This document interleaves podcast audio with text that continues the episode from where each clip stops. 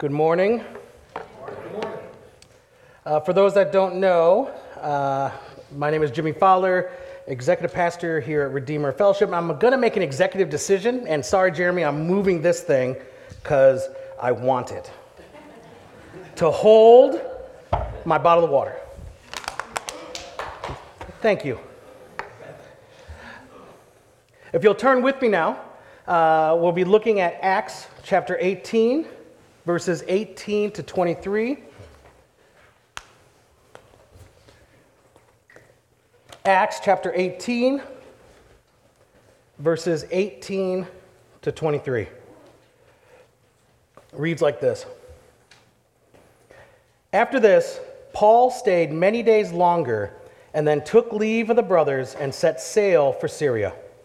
And with him Priscilla and Aquila at Cenchrea, he had cut his hair, for he was under a vow.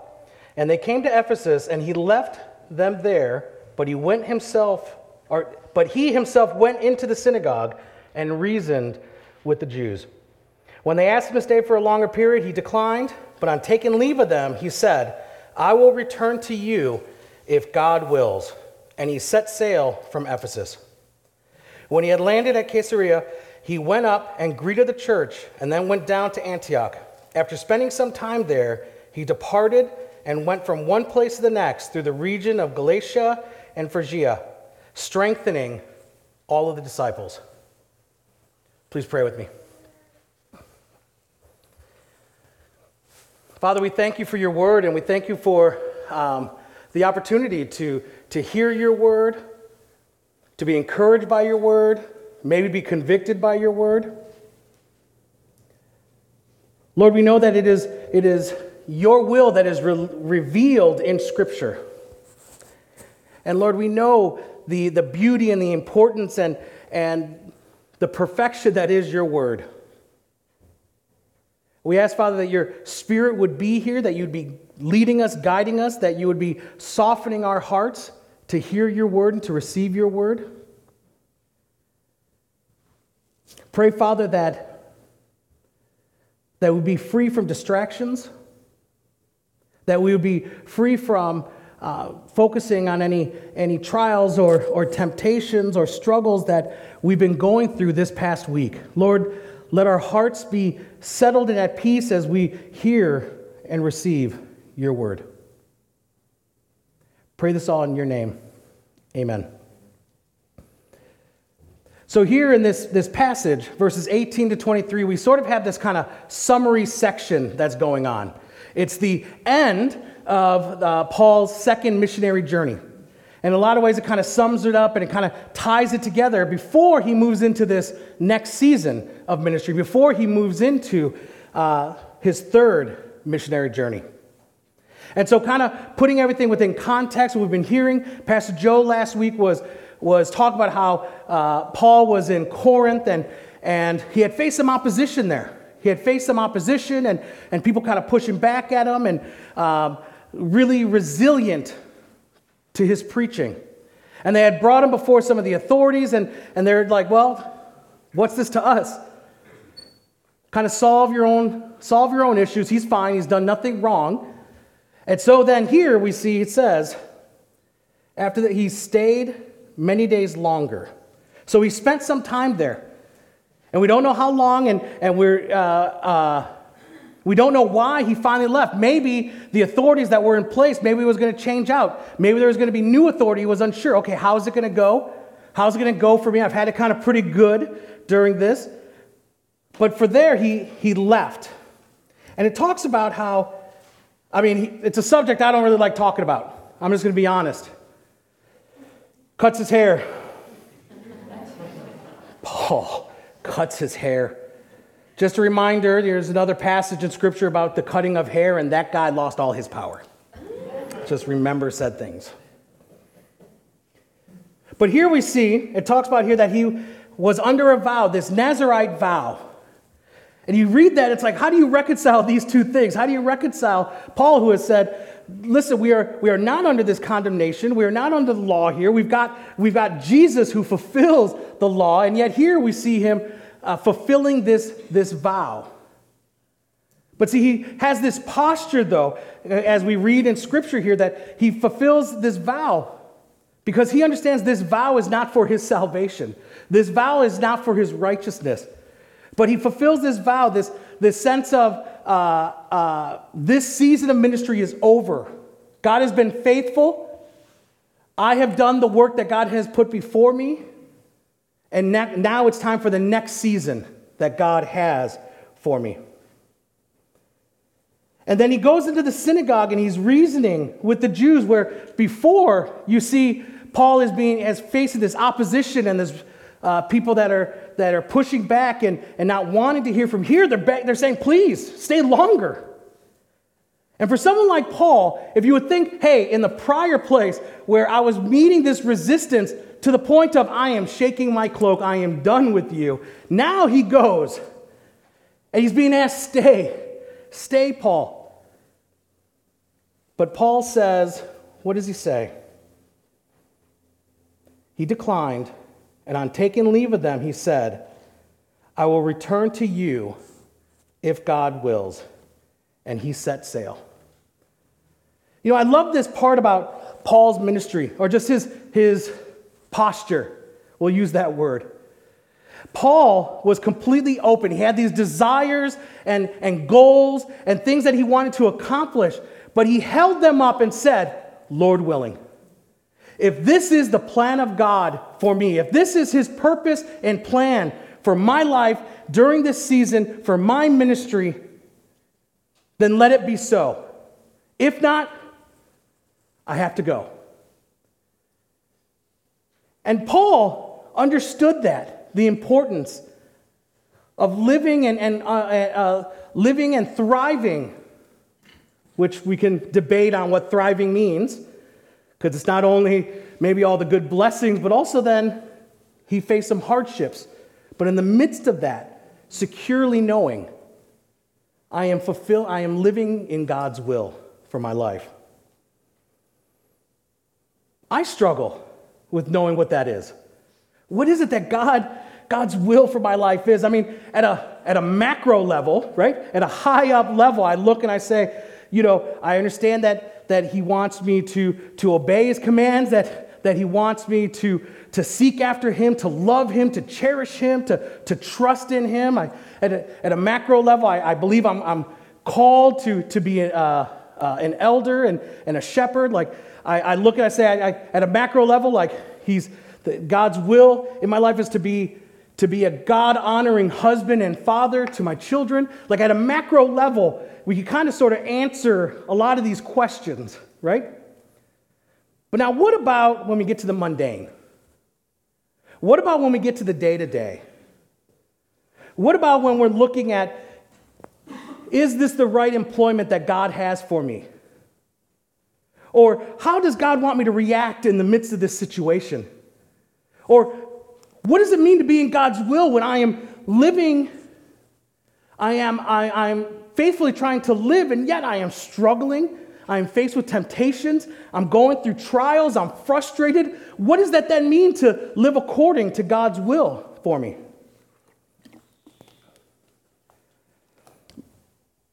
Last month, Michelle and I celebrated 17 years of marriage. And maybe this, this illustration might help imperfectly, but you know. Last month we celebrated 17 years of marriage, and after 17 years, I could tell you there are a few things I've learned that Michelle wants, right?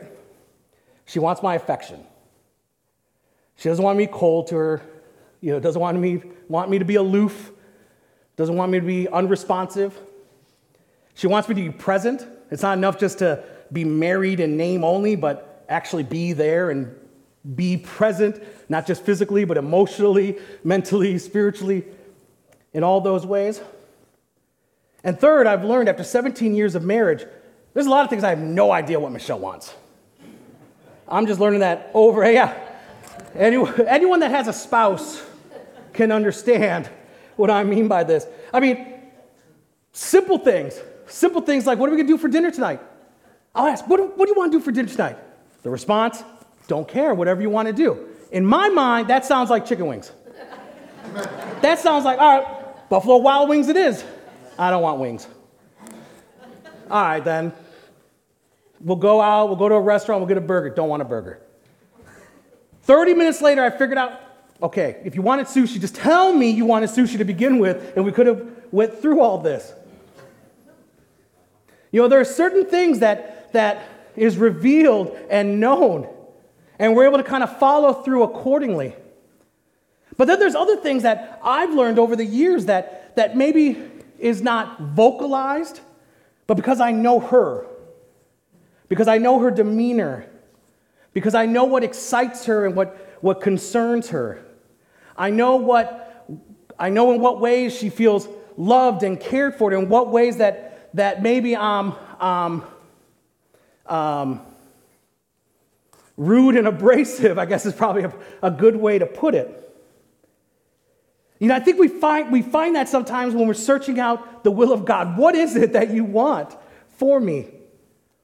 What is it that, that you're going to have, that you want me to move into? Some, oftentimes we have this problem of being sure that God is guiding us. Are you really guiding me in this? In other words, how can you, be, you and I be certain that we are in God's will and that the decisions we are making are the right ones?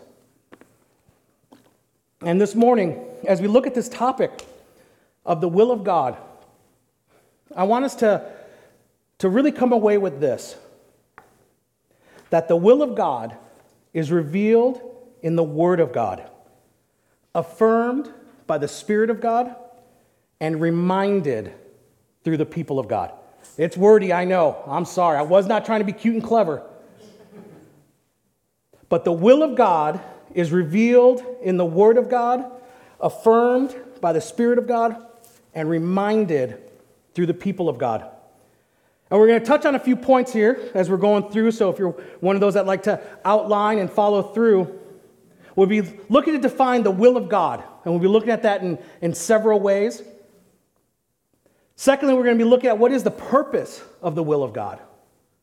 It's not just enough that we look at what the will of God is, but what's the purpose for the will of God? Next, we're going to be talking about pursuing the will of God. Because we want to live in that. We want to walk in that. We want to be guided by, by that and informed by that. So, what does it mean to pursue the will of God? And then finally, our posture towards the will of God. What is a correct posture towards the will of God? So, first, let's look at defining the will of God. And, and there's several ways of looking at this, and, and scholars and theologians have, have come up with plenty of different words and phrases to kind of say the same thing and then argue with each other because none of it is perfect. And so we're going to kind of hold our hats on, on one way of doing it. When we look at the will of decree and the will of duty, okay? So when we're talking about defining the will of God, we're going to look at it in, in two ways. And, and listen, this is, a, this is a big topic. Big topic. We're getting the Cliff Notes version of this today right? Will of decree and the will of duty. One has to do sovereignly with God, Himself. What God decrees in His sovereign judgment will come to pass ultimately. For sure, assuredly, will come to pass. And then the will, this will of duty. What is it that He has called for us to do? Right? Another way people say is like, you know, secret God's secret will and his revealed will, right? Uh, I don't like that secret will because it sounds too like mysticism, and I, I don't like that song, In the Secret Hiding Place. I don't like that song, so anything to do with that kind of goes through. So, this will of decree, an example of this would, would be looking at creation, where God said, Let there be light, and there was light. Light had no choice. There was no ifs, ands, or buts about it. There was no, let's just kind of think about this. Is now a good time? Should we kind of wait maybe another day? You know, it's just, God decreed, let there be light, and there was light. And oftentimes, people will look at this will of decree and they'll talk about it in, in four ways or four aspects of the will of decree. First, they'll talk about eternal that God's purposes and plans are not limited to a particular moment in time, but that is eternal. And a way of looking at that is God had decreed that Jesus would come, put on flesh, that he would live among us, that he would live this perfect and righteous life, and that he would give of himself for our salvation. Before the world began, God had decreed the avenue of, of our salvation. It is immutable. Fancy word of saying unchanging. It is not going to change. God's decree, once it's, once it's said, it stands. It's independent. He decides on his own.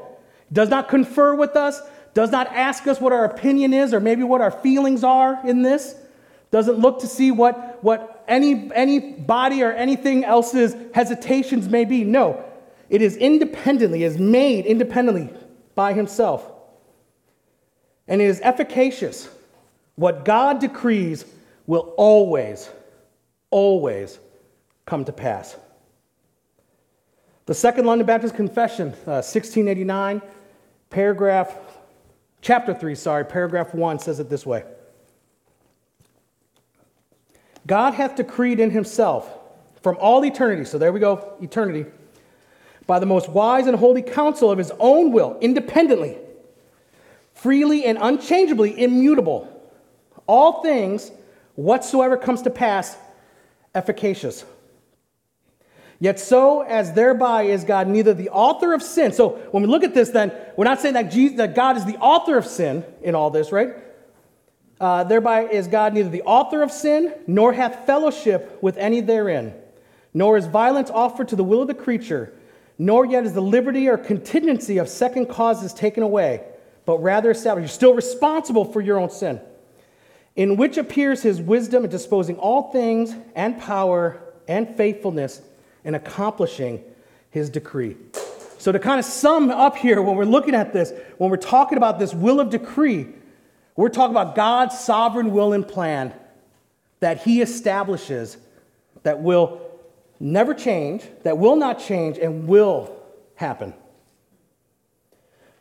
But see, it's the revealed will of God, or this will of duty, that, that we sort of concern ourselves more with in the day to day. What is it that God has for me? How is it that He wants me to live my life? You know, we talk about as a church that, that we want to live lives that are glorifying to God, that are pleasing to Him. Well, then we look then towards what is His revealed will here?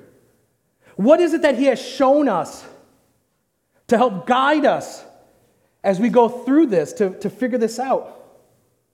You know, an example, I guess, would be let's look at, at stealing right? When you see that, that God has said, do not steal. And yet, we steal. It is a revealed command in Scripture. And He has revealed His command for us to follow. And what is different than His will of decree is that because of our sinful nature, it is possible for us to disobey. And so people look at this, they go, okay, how, how do we reconcile these things? How do we reconcile these things? And, and people talk about the permissive will of God, then, right? This notion. Uh, here, I'm going to read this in Acts 17, verses 30 to 31. The times of ignorance God overlooked, but now he commands all people everywhere to repent. Because he has fixed a day on which he will judge the world in righteousness by a man whom he has appointed and of this he has given assurance to all by raising him from the dead. So when we're looking at all this, we're not saying that God sanctions evil acts by any means.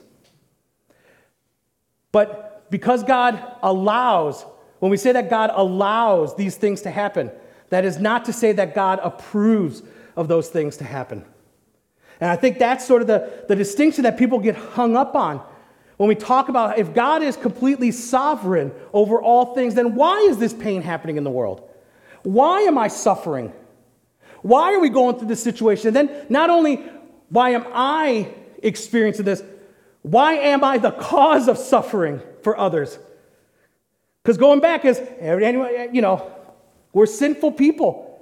And whether we've, we've been married, are getting married, have siblings, have parents, have children, have coworkers, have neighbors, have friends.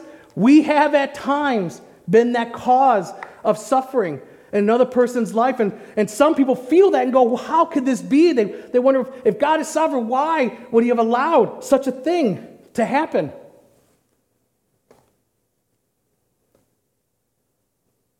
I mean, you think of Joseph. What does he say in, in Genesis 50? As for you, you meant evil against me. He's talking to his brothers. But God meant it for good, to bring it about that many people should be kept alive as they are today. And so we move then into what is the purpose when we talk about the will of God. And it's a, it's a saying that, that we've all heard. I'm sure you've used it, that it is for his glory and for our good. We even sang it today. That is for his glory. Isaiah 48, 9 through 11 says this For my name's sake, I defer my anger. For the sake of my praise, I restrain it for you, that I may not cut you off. Behold, I have refined you, but not as silver. I have tried you in the furnace of affliction. For my own sake, for my own sake, he says it twice there, I do it. For how should my name be profaned? My glory I will not give to another. When we're looking then at a bigger picture of the will of God, you know, the, the, the decree of God, we may, we're not going to understand that. We're not going to, we're not going to fathom it. We're not going to completely, you know, take hold of it, right? Uh, and our responsibility, though, is to obey the revealed will of God, not to speculate on what is hidden. But we ultimately believe and know that this is all for His glory. Whatever He decrees and decides, and in His will of decree, and whatever He reveals in the will of duty, it is all meant and points to His glory, His goodness, his perfection. And it's also then for our good. Romans 8:28. And we know that for those who love God, all things work together for good, for those who are created according to his purpose. And I think this is where you know, uh, we're being reminded here in Romans that as we are going through times of suffering and struggles and temptations, as we're going through seasons of doubt as we go through seasons of struggles in our, in our personal lives, in our, in our faith life, that we know that those who love God, all things work together for good because our God is good. And so we know that this is the purpose of the will of God is for his glory and for our good. And so then we pursue this will of God in our lives. And as I shared earlier, it is revealed in the Word of God, affirmed by the Spirit of God, reminded through the people of God.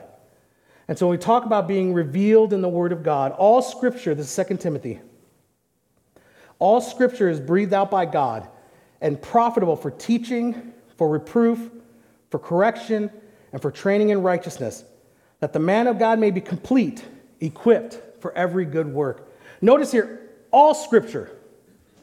You know, we live in a culture that pushes against the church and pushes against our, our position on the Bible. They try to kind of tear that away from us. They try to tear away scripture from us. And they try to sow seeds of doubt as is that really what God said?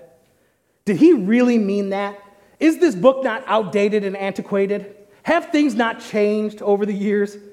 I mean, look, maybe we'll look at the, the context there. And so when Paul says certain things, he really only means it here, but that's not really for you now, right? Like there are certain things that that the culture tries to push out of us to say, doubt in Scripture.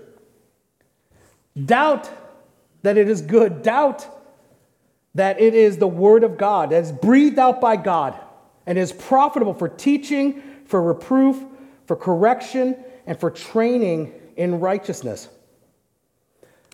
Brothers and sisters, the Word of God is, is critical for our life as believers.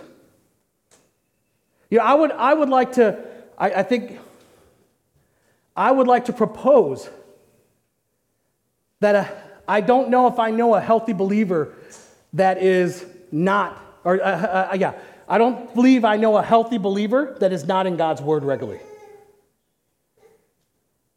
Whether, whether healthy in belief, practice, spiritually, when maybe sometimes more seasons of doubt. I mean, here we have this gift. We have this gift where God reveals his will to us. We have this gift where, where he breathes out, he gives us all that we need here for profitable for teaching, for reproof, for correction, for training in righteousness. And a growing number of, of believers in churches are negating the opportunity to study, to read, to delve deeper into it, to teach it to their children. I mean, the Word of God is, is precious for us. Not to say worship it, but we are looking at it as this is the very words of God for us. We should hold that in high regard, brothers and sisters. You know, it's like the same way if, if, if we're not looking to pursue the will of God in our lives, I kind of have to look at that, at least for me. Again, now, Jimmy's always got to be preaching to him. I look at it in two ways. One, I am one arrogant person. To not even think that I have to consider what God's plan and purpose is for my life. If I don't even want to get out of the starting gate to find out what it is God has for me, there's an arrogance and pride within me. And I confess that to you sincerely. Because then I think, I then believe I am the one that is sovereign. I am the one that is in control. I am the one that is all knowing. I am the one that knows what's best for my purposes, plans, and decisions. And then for some people, they just have never been able to articulate or to figure out how do I look for that. They become so frozen because sometimes this the whole notion of God's will for you and, and the will of God in your life has been used as a beating stick upon believers and children and others where, where it becomes manipulated. I mean, I once, what I remember as a young believer, not young, 20 something, and I was working at a church. Uh, I was, no, I wasn't working. They wanted me to. And the senior pastor met with me. He's like, hey, had a dream last night. God revealed something to me. Um, he revealed, You're going to come work as our youth minister, and we don't really have the finances for it. So, really, praise God that your heart's in the right place, Jimmy. And I just, I remember looking at him like, it's funny, I had a dream too. He told me 80,000 a year. and it was like, but like, I watched this man from time to time use this notion of God's will in your life as a, as a beating stick upon people. And to sit there and, and sit and go, I don't understand this. What's wrong? I was young. I was a bit more immature, didn't have boldness, trying to figure myself out, like what's happening here. And it was just this, this beating stick. And so people shy away from that conversation and they don't know, well, how then do I find? Well, we look to God's word. We know, we affirm, and we trust in God's word. Pastor Joe has used this analogy in the past when, when looking about this, like uh, this chair analogy, right? We know what a chair is. When I say chair, you can visualize a chair. You know what a chair is. It's got a seat, maybe it's got a back, four legs. But it's not just enough to know what a chair is, it's also then you believe that is what a chair is, right? So you affirm that, your assent to that. I believe that that is a chair. But see, knowing and affirming is doesn't take any faith. The faith comes when you trust in sitting in the chair. That yes, this is a chair. I know it. I put my weight upon it. It could support me. We have too many believers that know and affirm that the Word of God is good and precious, but don't put their trust in what it says in the revealed will of God. Looking and seeking to live their lives by that standard, by what Scripture teaches us how we should be living our lives by. It'd be like saying, it'd be like saying I, um, like in a marriage, right? It's one thing, like I know my wife, I, I, I like I, I know she, I know, I know she loves me, I know what love is, right? I believe she loves me, but then that trust is I'm giving all of myself to her because I trust she is going, she loves me back, right? That I, you know, that there's this connection there. Uh, um, there's this trust and faith in that. And it's the same thing with the Word of God. We know, we affirm, because there are scholars out there that are not believers that know the Word of God pretty darn well. But they don't have this saving faith of trust that this is the Word of God, the very breath of God.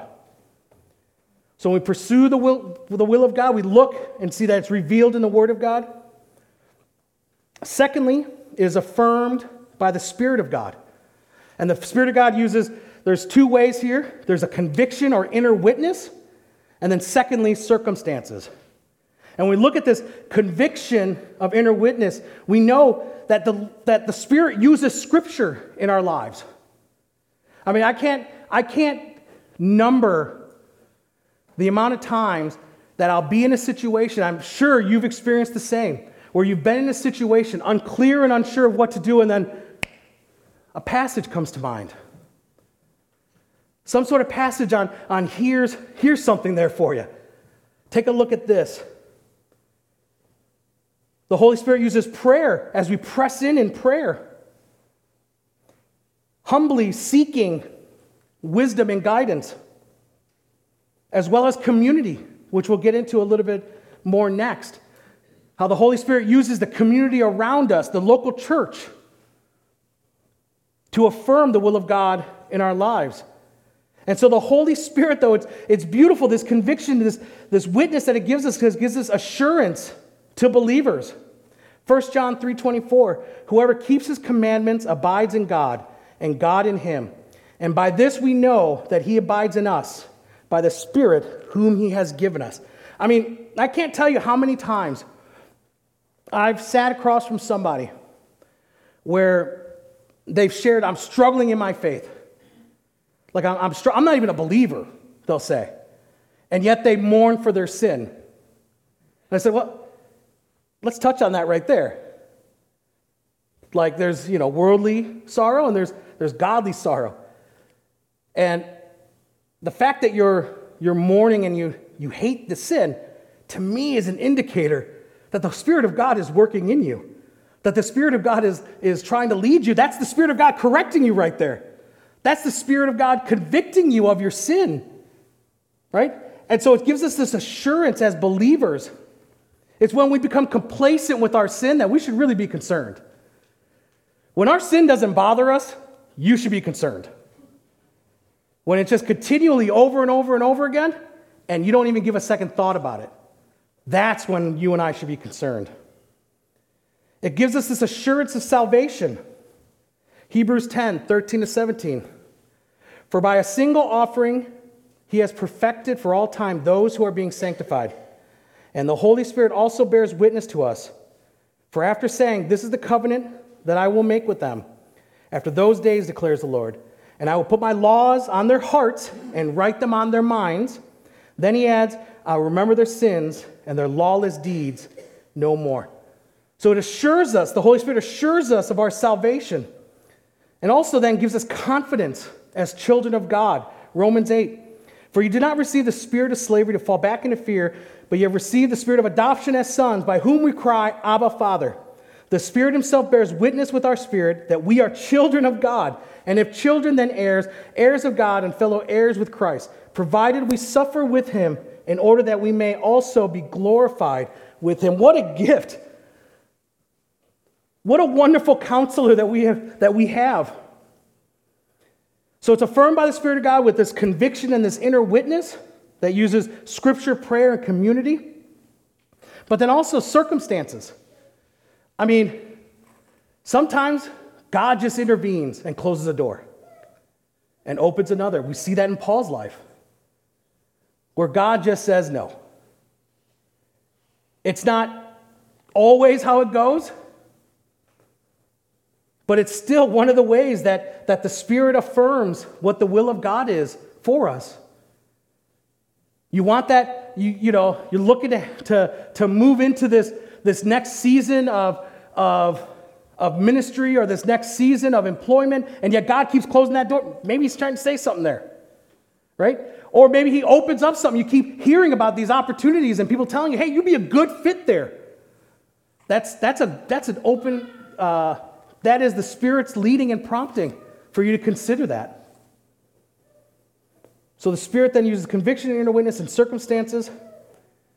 And as we pursue the will of God, we're reminded about the will of God through the people of God. Hebrews 10 23 to 25. Let us hold fast the confession of our hope without wavering. For he who promises faithful, and let us consider how to stir up one another to love and good works, not neglecting to meet together, as is the habit of some, but encouraging one another, and all the more as you see the day drawing near. You know, if you notice in the, as we're going through this, isolation is not the best way to figure out the, the will of God for your life. The, the Word of God is there informing you. The Spirit of God, though, is, is, is affirming that and, and, and teaching us and counseling us. And then we're reminded by the people of God in our lives. That's why community is critical. When we neglect to be a part of community, to have other people speak into our lives, I think there's a, there's a severe danger there. I think that, again, Jimmy's talking to Jimmy, there's a pride. I joke, but it's kind of halfway joking. I think I told my wife this week, I was like, you know, I'm, I'm like right 85% of the time. And with those odds, just like poker, you just go all in. Every time. If I'm wrong, I'm only going to have to deal with that 15% of the time, right? But like there's an arrogance there for me. And this is where this is like my struggle. This is probably the thing I struggle with the most, right? Is because, don't, don't wink at me. It is. I, you know, I struggle with the most in this. Because Going to community, be reminded by the people of God, takes a level of transparency and honesty that, quite frankly, I'm not accustomed to. And I know often you struggle with that too. Where we don't want to show the real things that are going on in our lives. I don't really want everybody to know what's going on up here, right? At any given moment. But we are reminded that we need the people of God. I need the people of God to speak into my life and to remind me what is the will of God in my life? How is it that I should be how is it that I should be entering into a situation? I mean, I'll be honest, Pastor Brian and I, we do this with each other quite often, where we'll send a text and just say, listen, I need 10 minutes of your time. I need to run something by you. And we'll get on the phone, and it's no holds barred mental download of everything one of us is thinking about a situation. And at the end of it, yeah, your heart's, yeah, man, that's good. I see what you're saying. Makes sense to me. Like, proceed. Or, man, you got to check your heart. That's a little rough. Uh, I think you got to work on this right there, you know? And yes, Pastor Brian says that to me a lot more than I care to admit. But we have this opportunity where we can sit there and, and really share with each other in a, in a protective space, I guess, because I know Brian loves me and Brian knows I love him. And as for you as believers, we want you to know at, here at Redeemer Fellowship that there are people that love you and care for you. You have a community around you that is there to be in support of you through it all. So we have community groups for us to get involved in where we can meet weekly with people we could study God's word. We could pray for one another. We can check in with one another. we can really press in and admonish one another and encourage one another. and then when you're ready, you can go even deeper in discipleship groups where you really tear off a lot of the onion peels to figure out what's going on deep inside. Why am I feeling this way? Why do I react? Why is this such a trigger? Why does this bother me so much? You know, I've had it where, where I've been in discipleship groups with guys and, and just be able to say, like, they'll say to me or I've said it to them, like, You kind of reacted there. Eh, why are you reacting like that? Where we could push and, and love and pray for one another. We have men's and women's ministries where we get to know other people, then we can get involved in their lives. They can be involved in ours. And we have friendships. There's a lot of great friendships that have, that have materialized here because we have this common, common love for our Lord. We have this common faith. I mean, this is what Scripture talks about. We come together because we share this common faith with one another.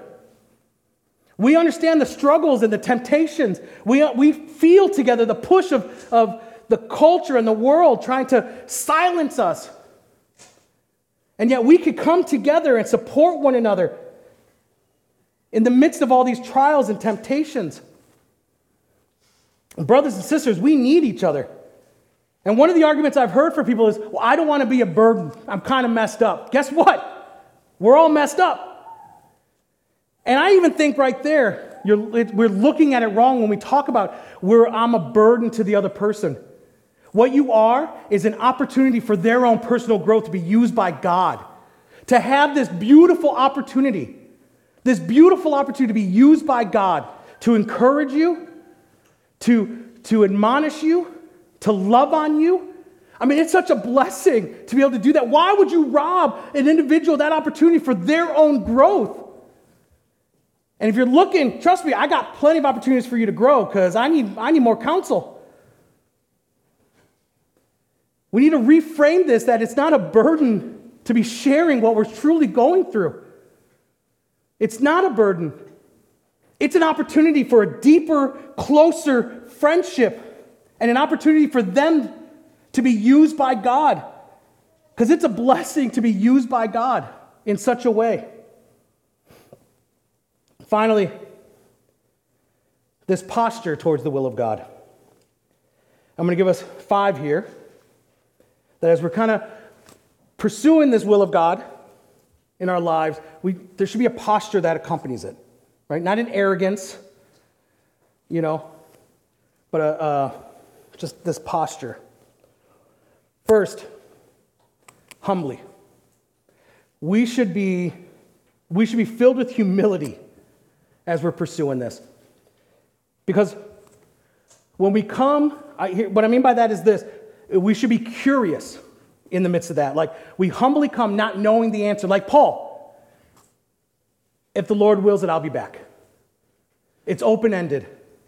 When we come already definitive, knowing what the answer is going to be or what we want it to be, when we import that, then we're once again making ourselves sovereign, and, and it's a level of pride in our lives to not be open to the will of God, that, to not be open to the change that God might have for us.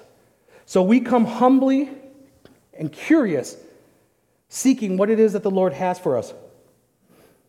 But then we also come submissive, that it might not be what I want it to be, and that's okay. The will of God for my life and where He has me do and what He wants me to say may be uncomfortable, but we submit to the will of God because it is perfect in every way. And we humbly submit to Him, just like Paul, submitting to the Spirit's leading. He wanted to do certain things, he wanted to go to certain places, but he submitted that to the Lord. Third, hungry. We should be hungry for pursuing maturity in our lives. As we're seeking the will of God, we're also then seeking more of Him. We're seeking to know Him more. We're seeking to love Him more. We're seeking to grow in our maturity. Fourth, thankful. This is an amazing opportunity that has been given to us, brothers and sisters, that the God of the universe the God of the universe hears your prayers. The God of the universe knows every hair on your head. The God of the universe absolutely loves you. And he hears you, and sometimes the scripture says he moves when it's according to his will on your behalf. This is not just some distant deity way out in the cosmos that created and walked away. This is a God that that is intimate and knows us. Fifth, delighting. We want to come joyful, delighting in the law of God, in the will of God. Psalm 119. If your law had not been my delight, I would have perished in my affliction. Because as we struggle through, because we will struggle through, Jesus says when hardships come, when they come to pass, we're going to have these issues. And if it's not but by the grace of God and delighting in His law, delighting in Him Himself, I don't know if I would be standing before you. Because looking at the will of God and trusting in the will of God and being submissive to the will of God has strengthened me for 20 years. For over 20 years. And I believe it would for you and does for you. See, the will of God is revealed in the Word of God, affirmed by the Spirit of God, and reminded through the people of God. Let's pray. Heavenly Father, I, I praise you and I thank you for the opportunity to, to look at your word. And Lord, I, I struggle often to know what is your will in my life. What is it that, that you're calling me to do or calling me to say? But Father, I thank you for your revealed will. I thank you for your word. I thank you for your spirit. I thank you for your church. That I don't have to try to sludge through this alone, but that I've got other brothers and sisters that are that we could come alongside one another, pray for one another, that we could speak scripture to one another, that we could, we could admonish and, and encourage. And Lord, I pray that we'd have this posture of humility and submissiveness, knowing that, that your ways are the best, that there is nothing better and nothing more secure than walking in your will. Pray this all in your name. Amen.